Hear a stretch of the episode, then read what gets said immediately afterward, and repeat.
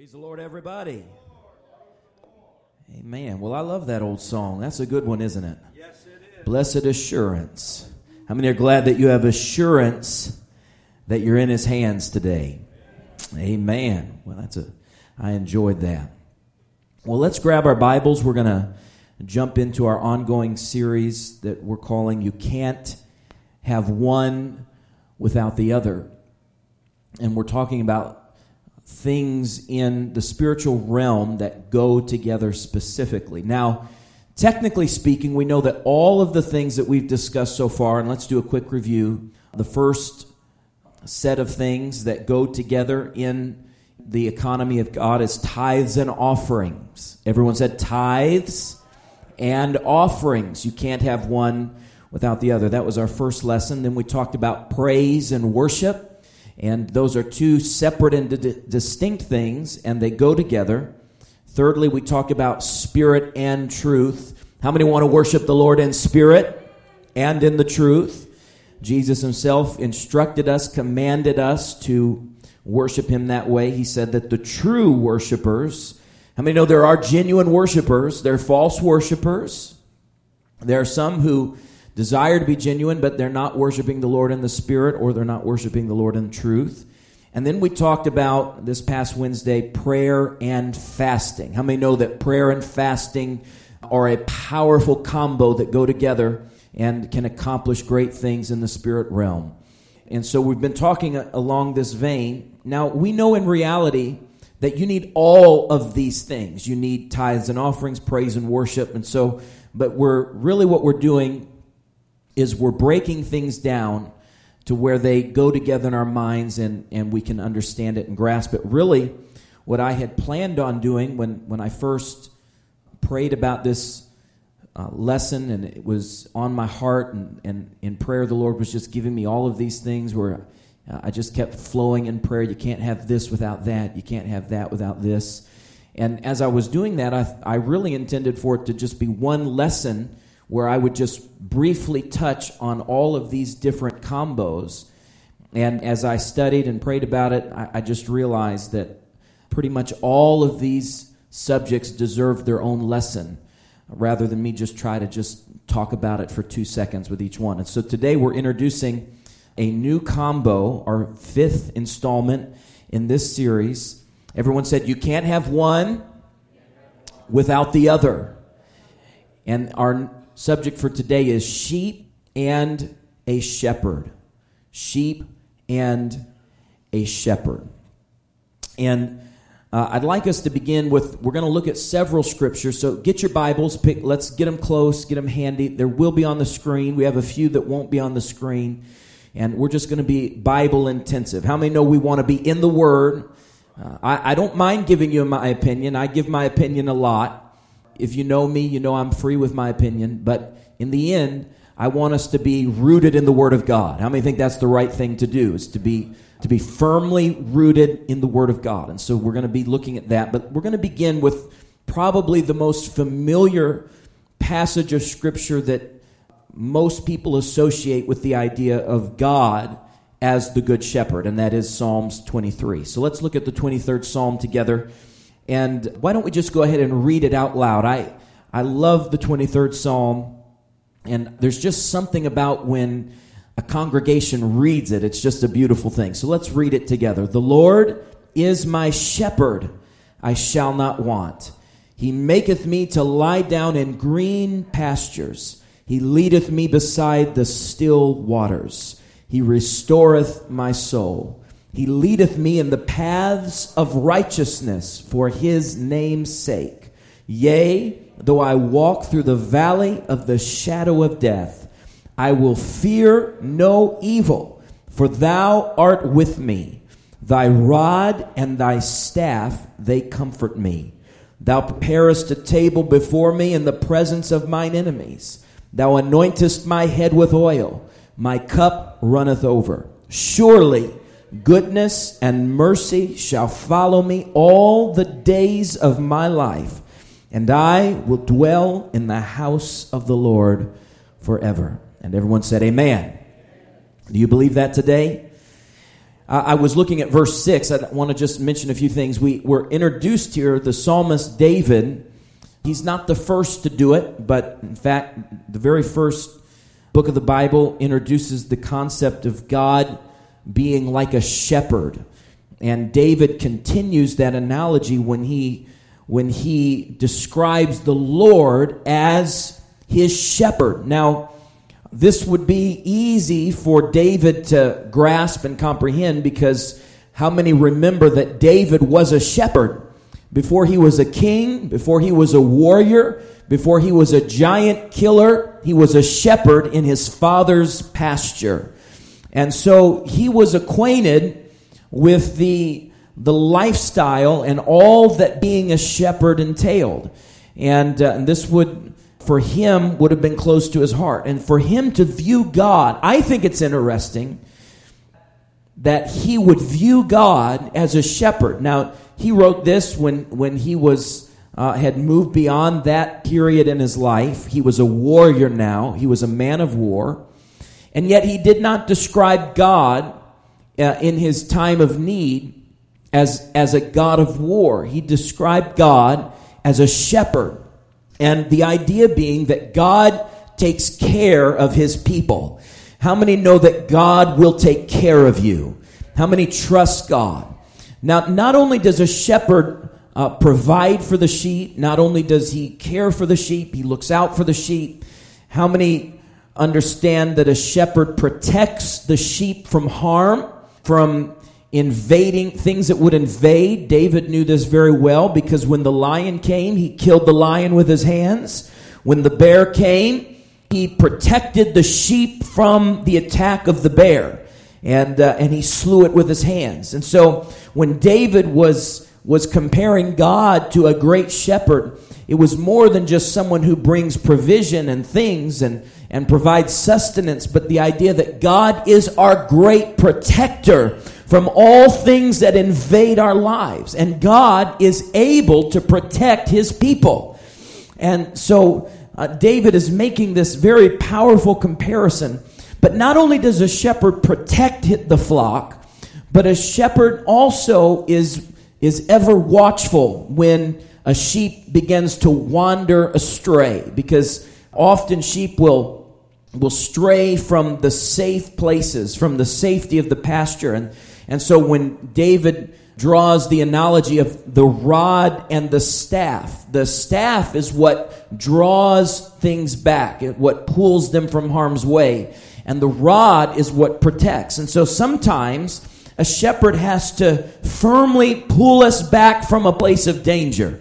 How many want God to draw you back when, when your own heart, sometimes it's your own heart that leads you astray.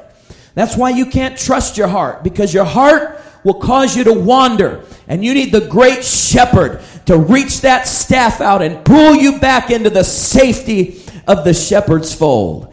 And that is the God that we serve today. And we need the correction of God. How many are thankful that God is willing to correct us when we wander astray? Don't run from the conviction of God. Don't run from, from the voice of God when it's giving you a warning, when it's calling out to you and saying, Don't go there. There's wolves over there. Don't wander over there. That's a cliff. You can't see it. Everything looks fine, but if you keep going, you're going to be in danger. And we need the voice of God, and we need the, the rod of God, the correction of God. We need his staff. We need all of it. See, sometimes we we all we want is is just the the the things that make us feel good from God. We want the, the green pastures and we want the still waters and, and, uh, and we want the, the table to be prepared. But sometimes we're going to receive a rod of correction.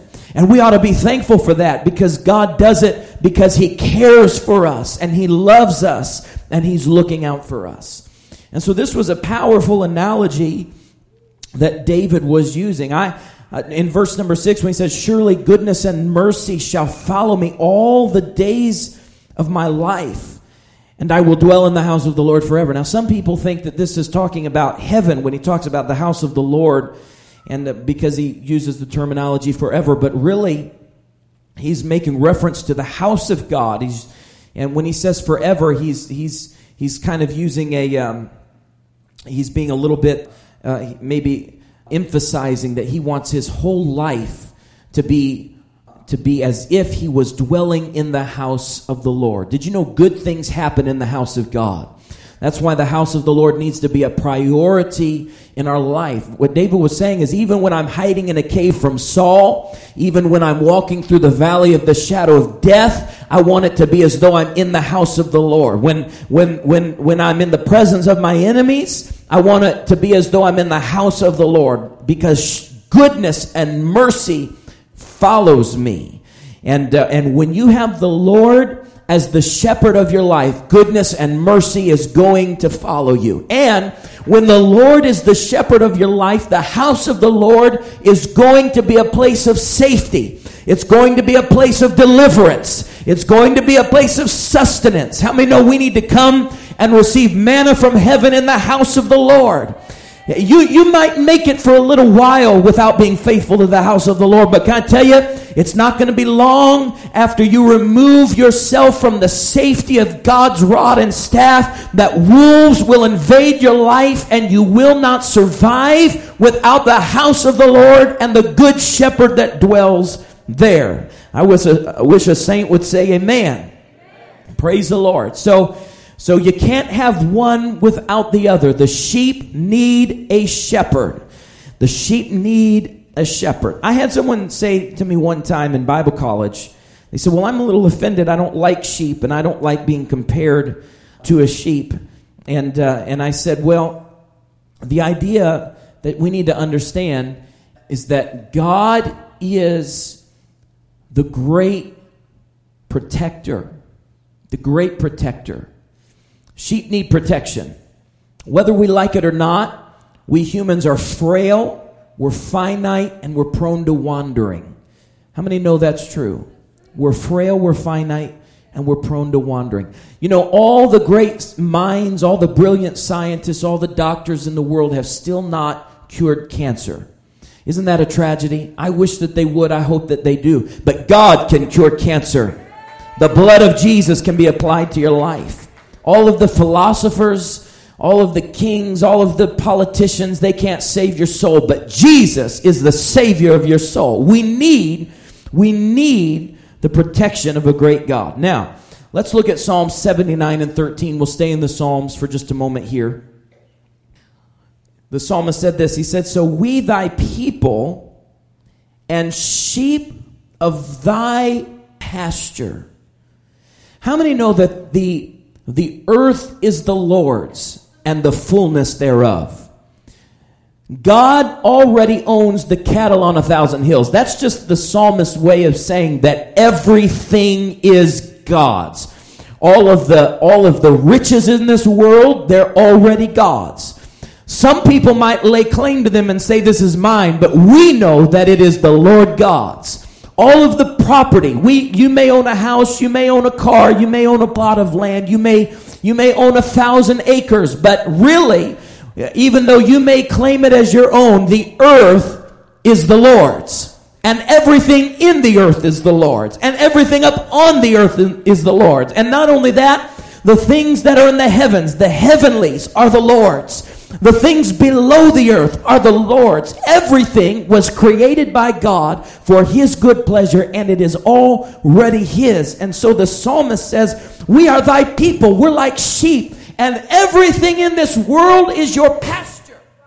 When you understand that the earth is the Lord's, it helps you to understand that, that we don't we don't have to be afraid of what of what we possess because if, if God has it, then he can give it to us out of his storehouse. And so the psalmist said, We'll give thee thanks forever, and we will show forth thy praise to all generations. I'd like us to look at Psalms 80 and verse 1.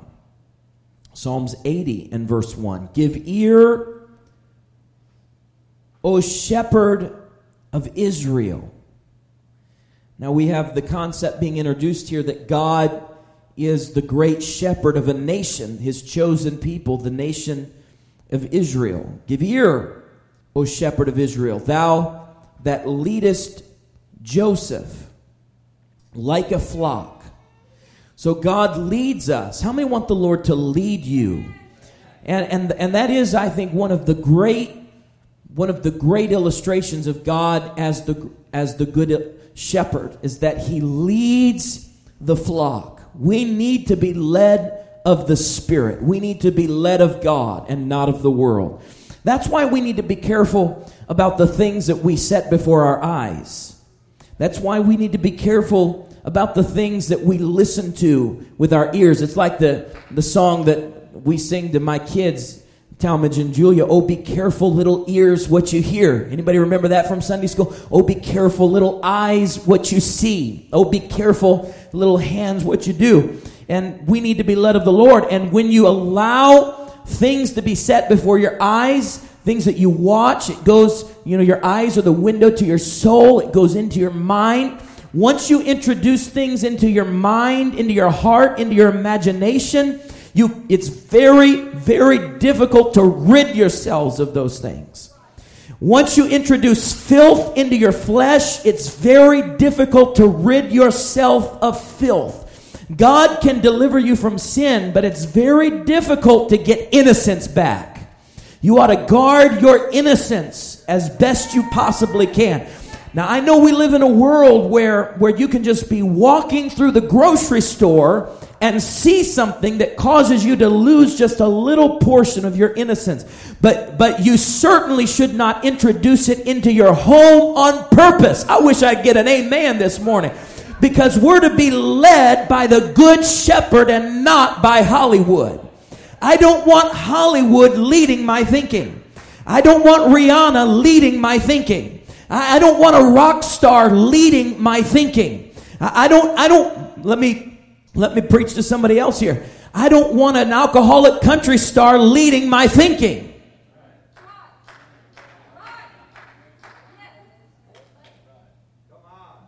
Glory to God, hallelujah, amen. Because I want to be led of the shepherd. That's why I'm careful. I, I, don't need a daytime soap opera star leading my thinking. I want to be led by the good shepherd. Someone ought to say, Praise the Lord. And so we're to be led of the Lord. And uh, there are a lot of things in this world that are competing to be your leader. Politicians want to be your leader. Stars want to be your leader. By the way, we create stars. Stars aren't stars unless we allow them to be stars. And the only superstar in your life ought to be the Lord Jesus Christ. You ought to make him the preeminence in your life and the things that you entertain yourself with, you know, the, the word of the Lord ought to be enjoyable to you. If you don't enjoy the word of the Lord, it's because you've allowed your heart to be corrupted by the things of this world. You ought to open up the word and fall in love with your Bible all over again. If you don't enjoy prayer, it's because you've allowed something else to lead your life. You ought to get in a prayer closet until you fall in love with the good shepherd all over again. If you don't enjoy the house of God, it's because you don't enjoy the good shepherd. You ought to get in his presence until you are led by God and not by the things of this world. Now, preacher, are you saying I can't enjoy this world? Absolutely. You, there's all kinds of things that you can enjoy, but you should not be led of them. Amen.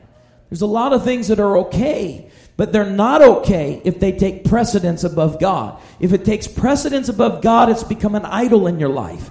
And you know what you ought to do with idols? You ought to smash them into a million pieces, throw them on the ground and stomp on them. And if you can't have something in your life without it becoming an idol, then you need to get rid of it, even if it wouldn't be technically speaking a sin. We need to stop asking, well, what can I do and stay and stay out of hell? And we ought to start asking, what can I do to be pleasing to God so that I can change the world and see the lost saved? It's all about perspective. It's all about perspective. When somebody comes to me and says, Preacher, can I do this and still get into heaven? I know their heart's in the wrong place. Because if all you're consumed with is how much can I get away with and still get into heaven, then I can tell you you're not going to get into heaven. Because a heart that is led by the good shepherd says, I want to go where he goes, where he leads me, I will follow. If it takes me to revival, then I'm going to revival. If it takes me to prayer, then I'm going to prayer.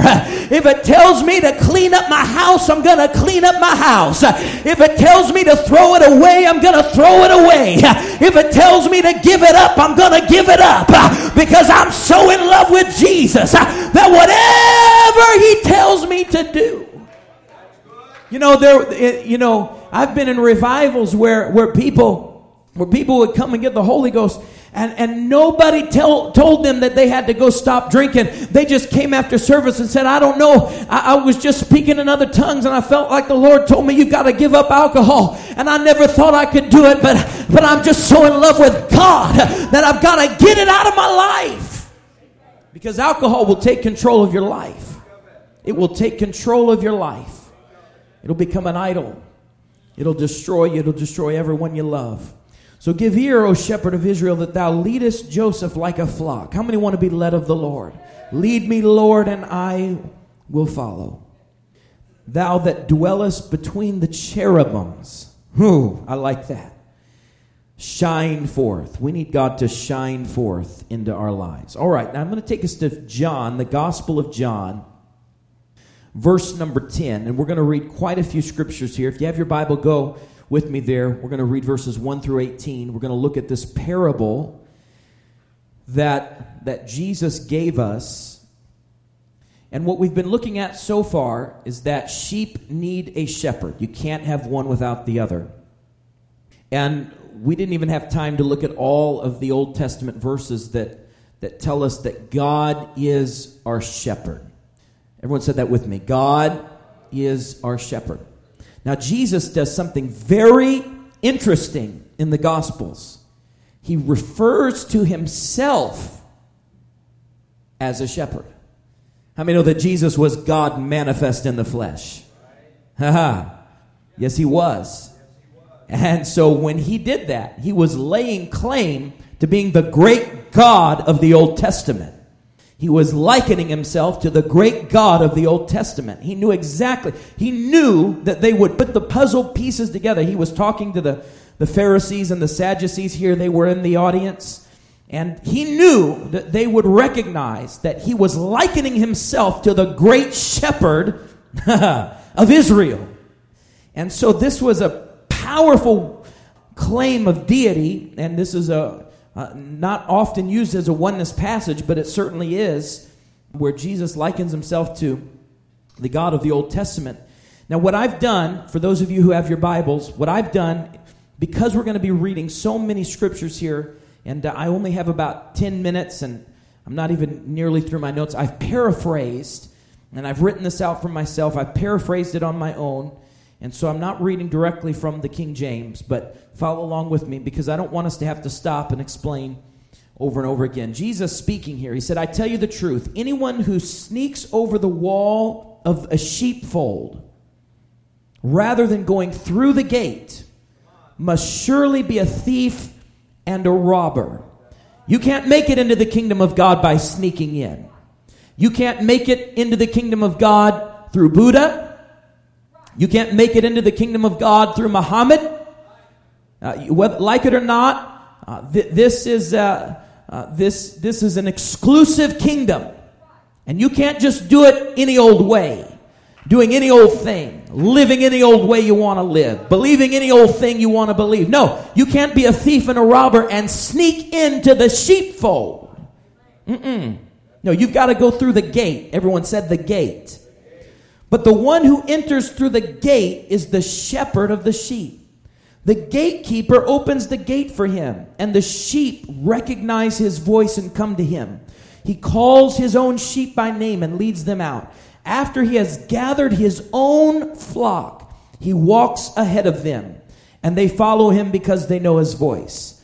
They won't follow a stranger. They will run from him because they don't know his voice. How many have seen people that when they heard truth, they ran as fast as they could? You know why? Because they were trying to sneak into the sheepfold and they didn't know the voice of the great shepherd. Those who heard Jesus use this illustration, verse 6, didn't understand what he meant. So he explained it to them. I tell you the truth. I am the gate.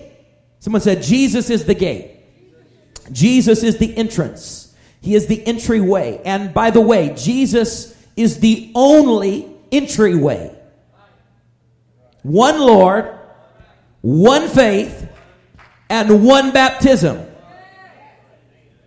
All who came before me were thieves and robbers. So uh, I think he's making a direct attack here to the Sadducees and Pharisees and, and false prophets. But true sheep did not listen to them. Yes, I am the gate. So Jesus is calling himself the gate. He's, he's using the illustration that he's the entrance. Those who come in through me will be saved. They will come and go freely and will find good pastures. The thief's purpose is to steal, steal, kill, and destroy. My purpose is to give them a rich and satisfying life. Verse 11. Now he's I want you to watch what he does in verse 11. How many notice he's already called himself the gate. But now he says not only am I the gate, I am the good shepherd. How many caught that? Do you realize the, the claim that he's making here? This would have this would have rocked the Sadducees and Pharisees back on their heels because Jesus was making a powerful claim, likening himself to the great God of the Old Testament. The good sh- shepherd sacrifices his life for the sheep.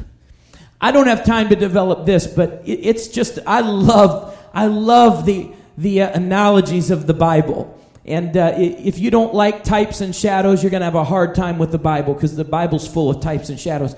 Not only was Jesus the gate, he was the good shepherd and he was the lamb that was slain from the foundation of the world. If that doesn't blow your mind, nothing will. Hey, he's everything. He's the Alpha and the Omega.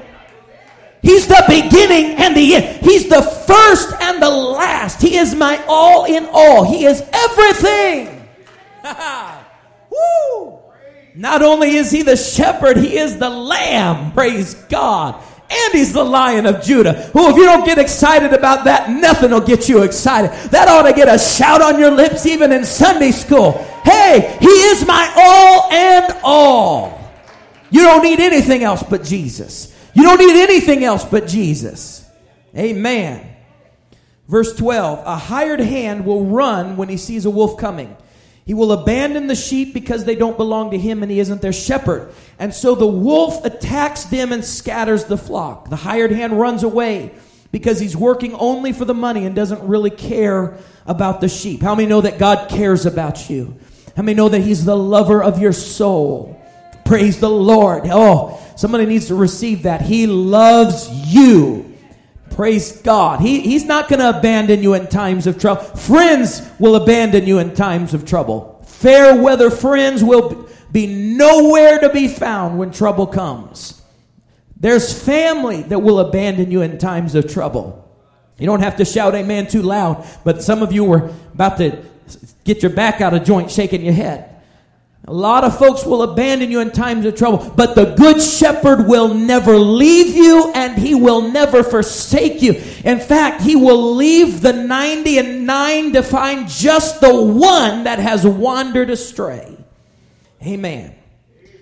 Verse 14 I am the good shepherd. I know my own sheep, and they know me, just as my Father knows me, and I know the Father. So I sacrifice my life for the sheep. I have other sheep too. Now, here in verse 16, this is an important theological scripture that you ought to mark down in your Bible because Jesus is prophesying and he's beginning to let the nation of Israel know that they are not going to be the exclusive people of God any longer. He's letting them know that he said, Listen, I have other sheep too that are not in this sheepfold. How many are glad that the Gentiles can be saved? How many are glad if you're not a Jew today? How many are glad that you can repent of your sins and be baptized in Jesus' name? Spoken tongues when the Holy Ghost came. How many are glad that you've been that you've been included into the kingdom of God? Amen. And so he said, "Listen, I, I have other sheep too. You're not going to be exclusive anymore, and uh, they're not in this sheepfold, and I'm going to bring them also, and they will listen to my voice, and they there will be one flock with one shepherd." Everyone said, one shepherd. The The Father loves me because I sacrificed my life so I may take it back again. How many are glad he took it back again? And finally, verse 18. Jesus concludes his parable by saying, Now, no one can take my life from me. I sacrifice it voluntarily, for I have the authority to lay it down when I want to, and also to take it up again. For this is what my Father has commanded. You know, I, am going to be honest with you. I had never noticed, I had never noticed that Jesus told them that I'm going to take my life back up again. Had anybody ever noticed that? I had never noticed that. Jesus had told them, and so when when uh, when they took him away, and when they cried, "Crucify him!" and they and they and they put him on the cross, and he died, and they all went into severe depression and didn't understand what was going on. You know, it was it wasn't that he hadn't told them; it's that they weren't listening. Mm-mm. Isn't that how we do with the, you know, I, I, can't tell you how many times I talk to people and say, well, I, I don't understand why this is happening. I said, well, d- didn't God tell you not to do that? Why were you doing that? Well, I didn't. You know why? Because God was talking, but you weren't listening. And if your Bible is closed, see, some of us are waiting for an audible voice from heaven, and, and, it's already in the Word. If your Bible's closed, you're not listening to God. You can't listen to the voice of the Spirit if your Bible is locked up tight. Let's open up the Word and rediscover the voice of God in our lives. Amen. All right. So a sheep and a shepherd, you can't have one without the other. Now, now we're going to be introduced to the concept that God is the great shepherd, but he's also given us sometimes what I call assistant shepherds or what many times we call under shepherds. Ephesians 4, 11 and 12. And he gave some apostles and some prophets and some evangelists and some pastors that word pastor literally means shepherd and teachers for the perfecting of the saints, for the work of the ministry, for the edifying of the body of Christ. You need an under shepherd in your life. You cannot be connected to the great shepherd unless you have an under shepherd in your life. Acts 20 and 28, Paul speaking to the ministers of the Jerusalem church, he said, Take heed to therefore unto yourselves and to all the flock. Everyone said the flock over which the Holy Ghost hath made you overseers or shepherds. Now he's talking to the pastors now, and he says, Listen, the Holy Ghost has made you shepherds to feed the church of God, which he hath purchased with his own blood. For I know this, that after my departing shall grievous wolves enter in among you, not sparing the flock. Also of your own selves shall men arise, speaking perverse things to draw away disciples after them. You know, listen, when I went into the ministry, I went in with my eyes open. I wasn't naive. I grew up in a pastor's home. I knew that there would be men who would attack the shepherd, the under shepherd of God's flock. But that's part of being a shepherd because when you love the flock, you'll receive the attack. You'll go ahead and take the knife in the back because you love the flock of God. Praise the Lord. And so you need a shepherd in your life who will protect you from the wolves that will come in false doctrine, heresy, all of these things. Now, 1 Peter 5 and 2 feed, tend, rule, take care of as a shepherd with the flock entrusted to his care. The flock of God which is among you, taking the oversight. Someone said the oversight. It's right and good for a pastor to have oversight, not by constraint, but willingly. So, a pastor doesn't need to be unwilling, and he certainly shouldn't do it for filthy lucre or for money. but of a ready mind, neither as being lords over God's heritage, but being examples to the flock. And when the chief shepherd, someone said, the chief shepherd shall appear, you shall receive a crown of glory that fadeth not away. Now, all of that was scripture directed to the shepherds, to the pastor. But now we have some scripture that is directed to the flock regarding the under shepherd. Let's look at Hebrews 13 and 17. I'm coming quickly to a close. Obey them that have the rule over you, pastors, shepherds, overseers of the flock, and submit yourselves. Now, this, when it says obey them that have the rule over you, that's not talking generally about just anybody who has the rule over you. It's not talking about policemen, politicians, military, all that. We know there's a lot of hierarchy in the world, but this is talking specifically about pastors because it says, For they watch for your souls as they that must give an account. So now we see that there's a heavy burden placed on the under shepherd because an under shepherd must give an account of how he tended the flock, that they may do it with joy and not with grief, for that is unprofitable. It's not going to be profitable for you for the under shepherd to go to the great shepherd and said, This flock gave me a very, very, very hard time.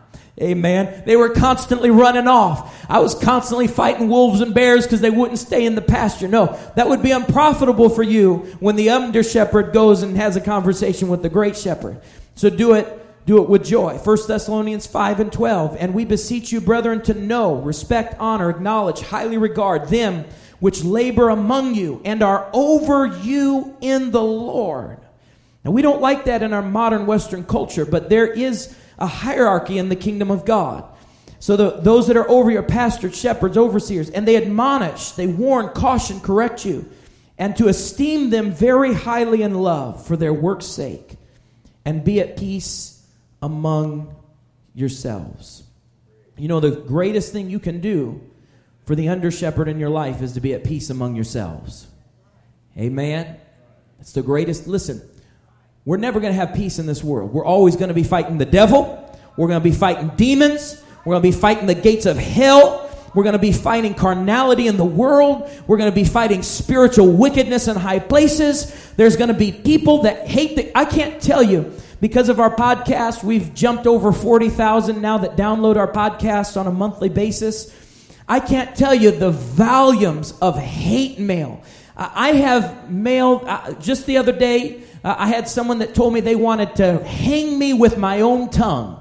That's the kind of hate mail that, listen, the church is always going to be under attack, but the attack should not happen from within.